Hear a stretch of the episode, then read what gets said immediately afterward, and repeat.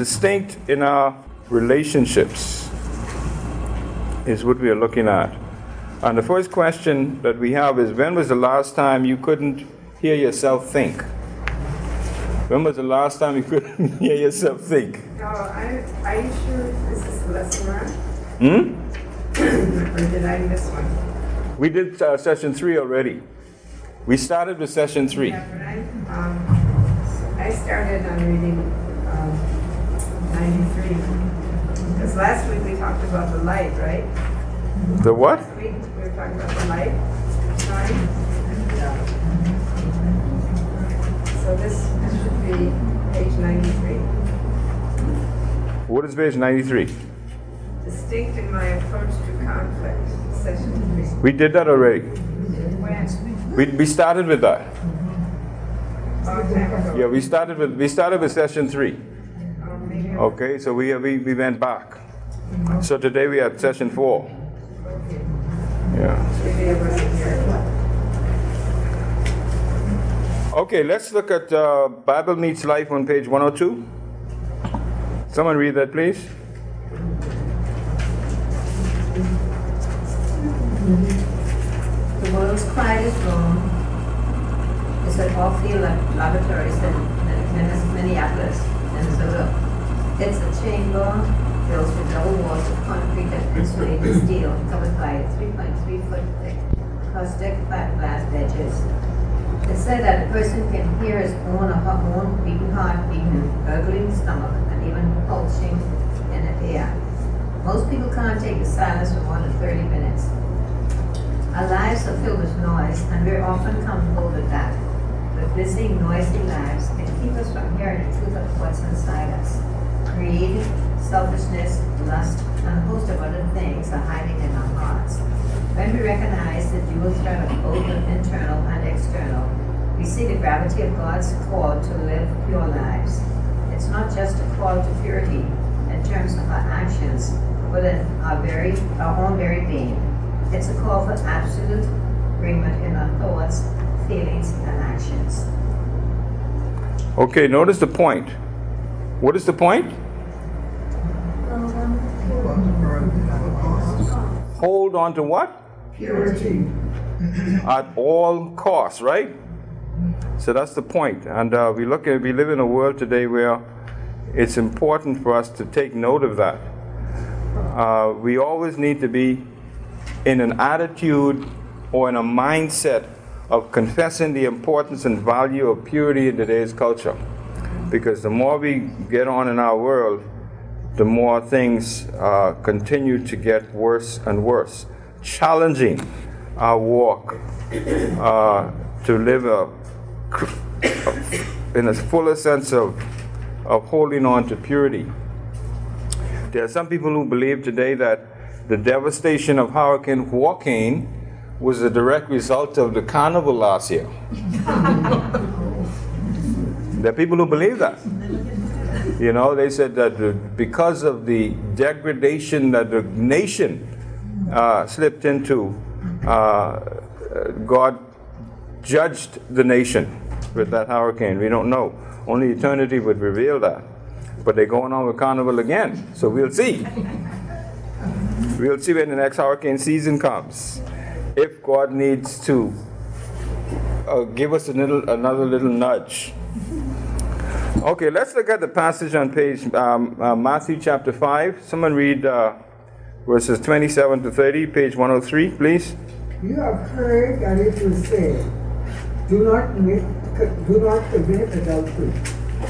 But I tell you, everyone who looks at a woman to lust her has already committed adultery with her in his heart. If you, if your right eye causes you to sin, pluck it out and throw it away. For it is better that you lose one of the parts of your body than for your whole body to be thrown into hell. And if your right hand causes you to sin, cut it off and throw it away. For it is better that you lose one of the parts of your body than for your whole body to, to go into hell. Okay, now notice uh, get some context and the background of what Jesus is saying here. Uh, Jesus, following his interpretation of the sixth commandment related to murder, he moved to reveal the full implications of the seventh commandment on sexual purity and marital faithfulness. So when we look at verses 20 to 28, we know that the traditional teaching that Jesus began with comes from Exodus chapter 20 and verse 14, and also Deuteronomy chapter 5 and 18. So Jesus is using the Old Testament here when he quotes this. And, and, and, and those passages talk about do not commit adultery. The goal of the Mosaic instruction was to preserve the physical sanctity of marriage in the relationship. And so Jesus, however, revealed that the true intent of the commandment with the words, But I tell you, you know, the commandment says this, but this is what I am telling you, or this is what I am saying to you. Words that reflect a far greater authority than any human could claim before him or even sense him. And so he says, you know, the commandment said this, but listen, let me tell you what I say. Let me tell you what I am saying. And so the full implication of the commandment involved mind as well as body. Everyone who looks at a woman to lust for her has already committed adultery with her in his heart. Whereas the original commandment focused on the physical act, Jesus began with the eyes. Everyone who looks, he says. And this phrase in the Greek is a what we call a present participle, giving the sense of everyone can, who continues to look. And that's the, the, the, the, the expression he's using here. Perhaps everyone who goes on looking. Jesus was not referring to just a momentary glance. He's talking about a person who continues to stare. He's talking about a, a longing with a lust. That's what he's talking about. And not only uh, the eyes involved, but the heart as well. The language of committing adultery with your with, with, with her in his heart emphasizes that God judges not only our deeds, but he also judges our thoughts and our intentions. And so remember, there were a couple of occasions when Jesus was interacting with the Pharisees, and the Bible says he knew what they were thinking, or he knew their thoughts. Well, God knows the intents and the thoughts of our hearts. And so we really can't swing God like people try to do. They try to they say one thing when they actually mean something else, but God looks beyond what they say and he looks at the heart. He knows the thoughts and intents of the heart. So in both the Old and New Testaments, the term heart is used as the seat of human emotion. From the heart, we do a number of things. From the heart, we grieve. From the heart, we have desire we rejoice and we have compassion. All of those comes from the heart. Okay? The heart is the center of our moral and spiritual life. And so Jesus knew well that behind the overt actions lies character and motive. He knows that. And so we really can't, you know, swing God like we swing somebody else on earth. Behavior flows from the heart. And so Jesus redefined adultery by moving it merely from the physical act to the heart's desire. Okay, verse uh, 29 to 30. Or let's look at uh, the next question. Question number two. What are the dividing lines between, between pure and impure in, in today's world? What are the dividing lines between pure and impure in today's world? Are there any? No. okay, then those dividing lines are disappearing really fast, right? Sometimes you look and you wonder, what's going on? Uh, some of the commercials you see and, and so on, and some of the things that people do. And then this carnival thing, that's another one. You know, the dividing lines are no, almost no longer there, they're, they're, disappearing real fast. Okay, someone read the uh, paragraphs on page 104, please. There's no doubt about it. Sex is a powerful force in today's world. Sex sells, but why? The answer is that sex was designed to be the most pure, the most uninhibited, and the most unashamed kind of intimacy imaginable. God intended it to be an act in which a person is both known and fully knows another person without shame, holding nothing back. But like everything else in the world, sex has been corrupted. Instead of serving as an expression of love and intimacy, sex has become a tool of personal gratification at the expense of another human being. This brings us to the topic of purity. In Matthew 5, Jesus taught that true purity isn't just a matter of, of abstaining from sinful sex. It's a condition of the heart that must be corrected. Called us to, the, to engage in the fight for purity at any cost. In verses 29 to 30, he gave us a battle plan for pursuing that kind of purity. Identifying the source. Jesus told us to root out the source of impurity. His vivid illustrations involve the eyes and the hand, but we might think about temptation in terms of other sources. Are you tempted by images you see on your computer or television? Does a certain relationship or habit trouble you? Do you struggle during a period of time you have to spend alone? Deal ruthlessly with temptation. According to Jesus, if your eye causes us to sin, we should gouge it out. If it's a hand, we should cut it off. So that might sound extreme. The reason is simple. When you consider what's at stake, you'll do whatever it takes to protect your purity. When you consider that these patterns of behavior, if left unchecked, cause you to fall under God's judgment, then you'll start taking them a little more seriously. Okay. Question number three. So we get a battle plan there. Three things identify the source, deal ruthlessly with temptation, and replace the temptation with something better. Right? There's always an alternative, there's always something better. Question number three. How can you ruthless how can you be ruthless in resisting impurity without being judgmental and condemning? How can we do that? Because I guess no matter how you do it, sometimes people will see it as condemning, right? They have freedom, they have uh, free to do whatever they feel like doing, and then if you tell them what they're doing is not right, then they tell you you're, judging them. How many times have we heard that, right? So, how can we be ruthless and resistant impurity without being judgmental and condemning? Hmm? Stay away? from watching just okay. live Resistance, right? Now there's an exercise on page 104, seeking seeking sources. And that's something that you that's a private exercise that you can do uh, to 104 105. But Sister Nancy needed to read another thing on top of 105 and not replace the temptation with something else.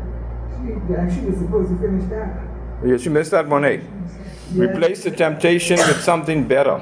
You want to read that? Don't focus on not thinking impure thoughts. Focus instead on something better. Find something constructive to do for the kingdom with your time. Then the boy left by temptation with something more, something better.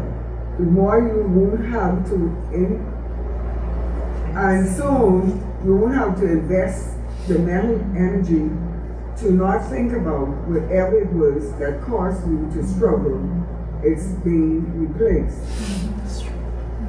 Okay, so we see the battle plan. They identify the source, deal ruthlessly with the temptation, and replace the temptation with something better. So we have an action that we can take uh, when we get into a situation like that. Okay, let's again go to Matthew chapter 5, read verse 31 to 33 on page 103. Please. It was also said, Whoever divorces his wife must give her a written notice of divorce. But I tell you, everyone who divorces his wife, ex- except in the case of sexual immorality, causes her to commit adultery. And whoever marries a divorced woman commits adultery. Okay, we have, you notice that the, the definition there, a written notice of divorce, verse 31. The Greek translated here originally carries a sense of abandonment of property. Then, in Jewish circles, the term acquired the meaning of a certificate of divorce given to a woman so she could remarry without charge of adultery. So we have a def- we have an explanation there in terms of what a written notice of divorce is so that we can understand the context a little bit better. Okay, let's look at the paragraphs on page 106. Someone want to read that, please?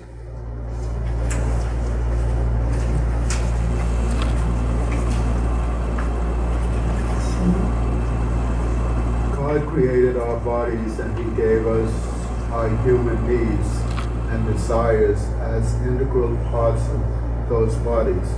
God also gave us good and right avenues to fulfill those desires. Sin happens when we seek to satisfy a God given desire through an unholy avenue. Instead of turning to the God given avenues of fulfilling those desires, we turn to whatever is easiest or most convenient or the less costly. In verse 31, Jesus brought marriage in his discussion of purity. Marriage is the physical and spiritual union between a man and a woman for Page 106. lifetime. Go ahead. Yeah. It is the one and holy way God has given us to express and fulfill sexual desires. Unfortunately, marriage like sex has fallen under the shadow of sin. God intended the marriage covenant to be a reflection of the covenant he, he makes with his own people and therefore to be unbroken. Because of sin, however, marriages have failed to live up to God's standard. Verse 31. Jesus quoted from the Old Testament law, Deuteronomy 24 1. In this particular law, a man was required to produce a divorce certificate instead of just arbitrarily deciding he didn't want to be married anymore. This provision was instituted to provide legal protection for the divorced woman, since women had few rights. In that culture, the little ability to provide for themselves without this stipulation, a man could threaten to divorce his wife and leave her destituted. Even though the law was designed to protect women, the rabbis, Rabbis, yeah. rabbis and religious leaders of Jesus' day had distorted this law to allow divorce for even minor complaints. What was designed to be good was being used to abuse. Okay, so thank you. Notice a uh, couple of high points there. Uh, the men would uh, use minor issues as complaints to file for divorce. But says, I don't like the way you cooking, so I can divorce you. All right, I don't like the way you clean the house, so I'm going to divorce you. Things, minor stuff like that is what the men used in those days. And so, a couple of the high points that we make note of is sin happens when we seek to satisfy God given desires through an unholy avenue. God has a way for us to do everything. When we do it contrary to God's way, it becomes a sin uh, before God. And then uh, in verse 31, Jesus brought marriage into his discussion of purity. Unfortunately, marriage, like sex, has fallen under the shadow of sin. And it was not intended to be that way uh, by God. It started in the Garden of Eden. Uh, when uh, Adam and Eve uh, sinned, and then they, their eyes were open and they discovered that they were naked and they got fig leaves to cover themselves. That's where it started. And notice, uh, and um, when we look at verses 30 and 31, Jesus transitioned from naturally from the call to sexual purity to the issue of divorce. The issue of divorce, adultery and divorce belong together in Jesus' mind. The two were like two sides of the coin in the mind of Jesus. He began with the teaching found in Deuteronomy chapter 24, the first four verses, where Moses gave instructions regarding the granting of a bill of divorce. This particular Old Testament context had caused a great deal of debate during Jesus' day between competing schools of rabbinic interpretation, just like there are competing schools today. Uh, people have one interpretation, another school have a different interpretation. The critical issue was what, continu- what constituted the grounds of divorce. The Hebrew phrase from verse 1, something improper, literally means nakedness of a thing or an indecent thing. The ambiguity of the phrase left the door open for radically different interpretations. In the first century, the school of Shammai interpreted the phrase literally as referring specifically to sexual immorality, namely adultery. The more moderate school of Hillel interpreted the phrase broadly, con- concluding that anything about the wife that displeased the husband provided grounds for divorce. Even the failure to complete domestic tasks, such as cooking or cleaning. Okay, they use that for grounds of divorce. You know, um, and so it's important that when interpreting Jesus' teaching on divorce, that we understand the backdrop of this rabbinic debate. It is not surprising that Jesus would take a position on such an important and complex issue. Jesus first acknowledged the traditional teaching found in Deuteronomy chapter 24 when he said, Whoever divorces his wife must give her a written notice of divorce.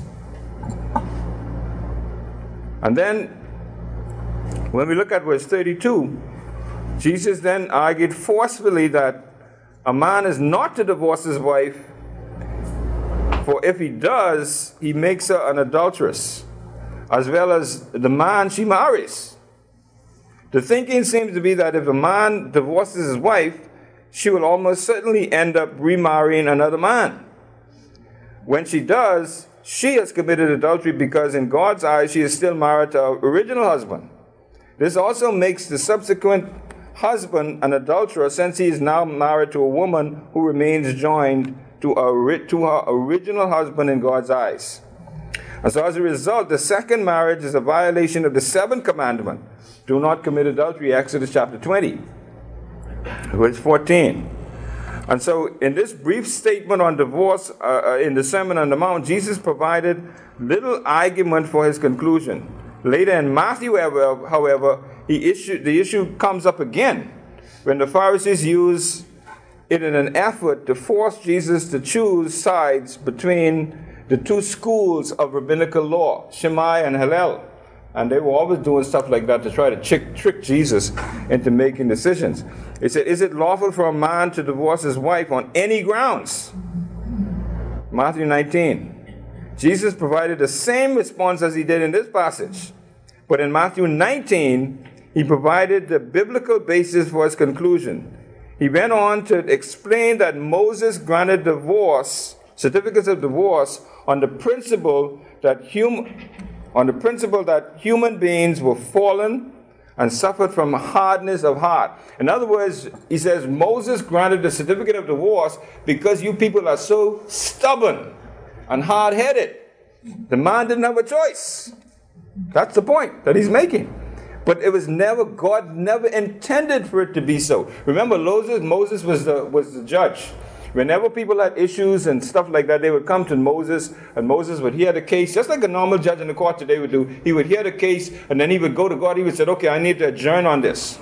Just like judges do today. And he'd go to God. And he says, Lord, these people brought this to me. What do you think I should do? And God would give him the answer, and he'd call the people back together and he says, Okay, this is the judgment of God. God says, This is what you ought to do. Well, it'd be good if judges did that today. Eh? But that's what Moses did. And that's why Moses' father in law, when he came to him and he saw what Moses was doing, he says, Man, Moses, these people can kill you. You can't take all this stuff on yourself. You need to get some people to help you. And then he instituted the part where Moses would get uh, what they call, um, we call them today magistrates. Because that's what it amounted to. He, got, he said, appoint these different people and they would judge the small matters. And when the big stuff come up, let them bring the big stuff to you. So Moses, uh, God gave Moses the uh, uh, Moses' father-in-law introduced the idea of Supreme Court justice. And so Moses, in, in, a sense, became a Supreme Court justice, and all the other small matters came to people like magistrates. But, jo- but Moses had the job of making these judgments because God had appointed him to do so. And so Jesus uh, employed God's original intention in creation as expressed in Genesis 1 as a starting point in his instructions. Okay, question number four on page 106. Who do you look to as a model of faithfulness? Who do you look to as a model of faithfulness? Is this someone that you look to as a model of faithfulness in your life? When you want, when you think the word faithfulness, who is the person that comes to mind that you would more intentionally lead toward? Anybody? Huh? Mother Teresa. Mother Teresa. Okay. Anybody else? Mother Sarai. Mother Sarai. Who's that? Huh? that's, that's my mentor. Okay. Anybody else? She's one again. My dad. Okay, your father. All right. Billy Graham. Billy Graham. Model of faithfulness, as he's, you know, all the years that he's ministered, never any kind of scandal or anything, and he's been faithful, and he's getting close to 100 years old. Yeah, I would think Billy Graham too. Uh, that's the person that comes to my mind. You know, uh, especially when he how he things set out for him. He he, he set parameters and guidelines to protect himself so that no one would ever accuse him of anything.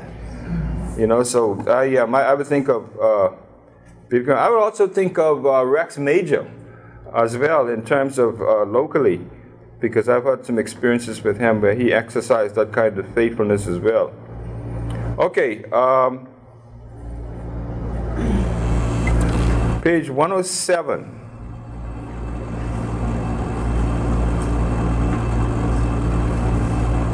Jesus called us back to the sacred nature of marriage. He did give one exception, however. Divorce may be permitted if a spouse is unfaithful to the marriage. That doesn't mean Jesus condones divorce. In fact, it means the opposite. God loves and values marriage highly as a covenant relationship. A marriage can be ended only if someone is unfaithful. Faithfulness is so important that if violated, God will allow a covenant that was established before him to be ended. What can we learn from these verses?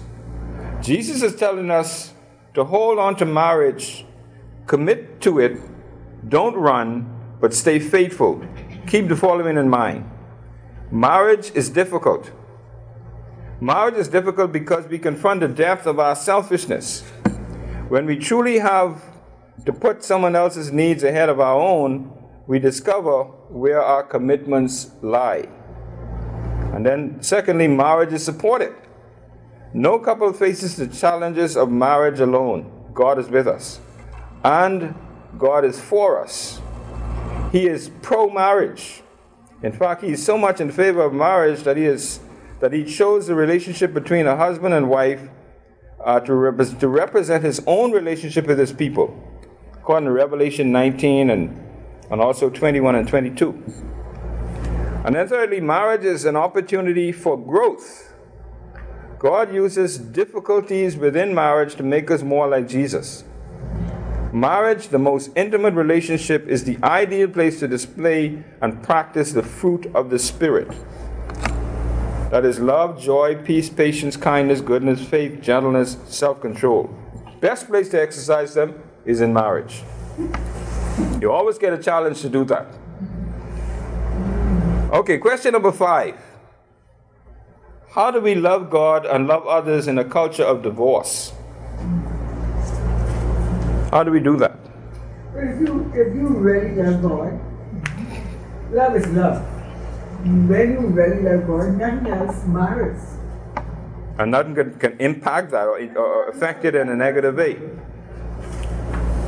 That doesn't even mean if you love you, love is love. You need to know it's love. Mm-hmm. You can't stop loving God. You can't stop loving God. Okay. You wouldn't want to, you heard it. If you like someone, you wouldn't want to hurt it. So you really like, well, you know, you do this, it's hurting, so you wouldn't want to do it. Okay, so the goal of this question in our minds ought to be uh, to communicate how we, it, it, the goal of the question is, is to show how we communicate and how we support a biblical standard for marriage without alienating those on the inside and outside of the church who have personal experience with divorce. Okay, so you don't want to offend somebody on the inside or outside, on the outside of the church rather, who have had a personal experience with divorce. And we need to remember that God forgives sin. Exactly. And we should be forgiving as well. Right, and And uh, show love to everyone, no Mhm. matter what their situation in life. exactly, and not resort to judgmentalism. And you know, I think, especially in years gone by, Christians have been so judgmental, and that it's left a, a kind of a bad taste in the mouths of some people.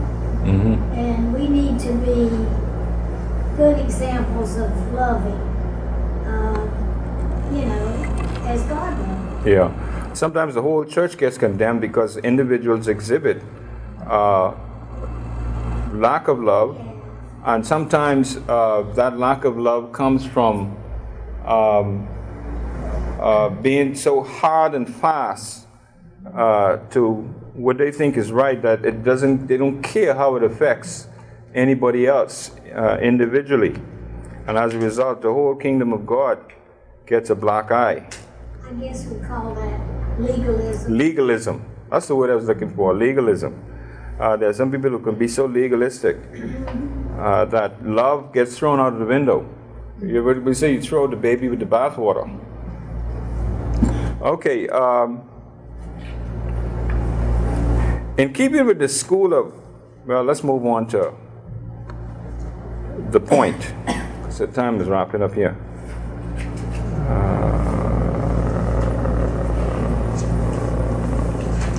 Okay, let's look at the, the point again is that let's see if there's something else we want to use. Okay, God's ultimately God's it's God's will that his people abstain from sexual immorality and even divorce. Regrettably, as we destroy marriage through unfaithfulness, we present a distorted image to the world of Christ's love for the church. And, and, and as a result of that, you get people saying, Well, I don't want to be a Christian. Those people can't even seem to get it together in the church. All right? And, uh, and, uh, and so marriage becomes what is called fashionable instead of what God has ordained. And so people get married and divorced like you change clothes. Even as we acknowledge the reality that human beings often fall short of God's ideal, may we fervently resist unfaithfulness and sexual immorality that leads to divorce. In contrast to contemporary culture, let us passionately advocate for the sanctity of biblical marriage as we hold on to purity at all cost. The point hold on to purity at all costs. That's the point that we want to get from this study today. Hold on to purity no matter what it costs. Okay, how do we apply this then as we live this out in our in our world today? The following suggestions on page 108. Holding on to purity isn't always easy, but it's always valuable. Consider the following suggestions for seeking purity this week. Replace. What is one way you are spending your time that is not contributing to your personal purity? Look for something to replace it this week. Okay, so there are always some things that we are doing that will not contribute to purity. Look for something to replace it with. And then serve. Consider a practical way you can serve your spouse this week. The example intentionally do the one thing around the house your spouse doesn't enjoy doing. Whatever your wife doesn't enjoy doing, you do it. Not, I, I did that some, some years ago. I can't remember how long ago I did that. My wife doesn't like cleaning the bathrooms. So for the last probably 20 years, I've been cleaning the bathroom. Because she doesn't like doing that. And so that's what this exercise calls us to do. Do something that your wife doesn't like to do. Talk. Begin the process of accountability by letting your guard down with someone you trust. Initiate a conversation with that person and share one way in which you are struggling to hold on to purity at all cost.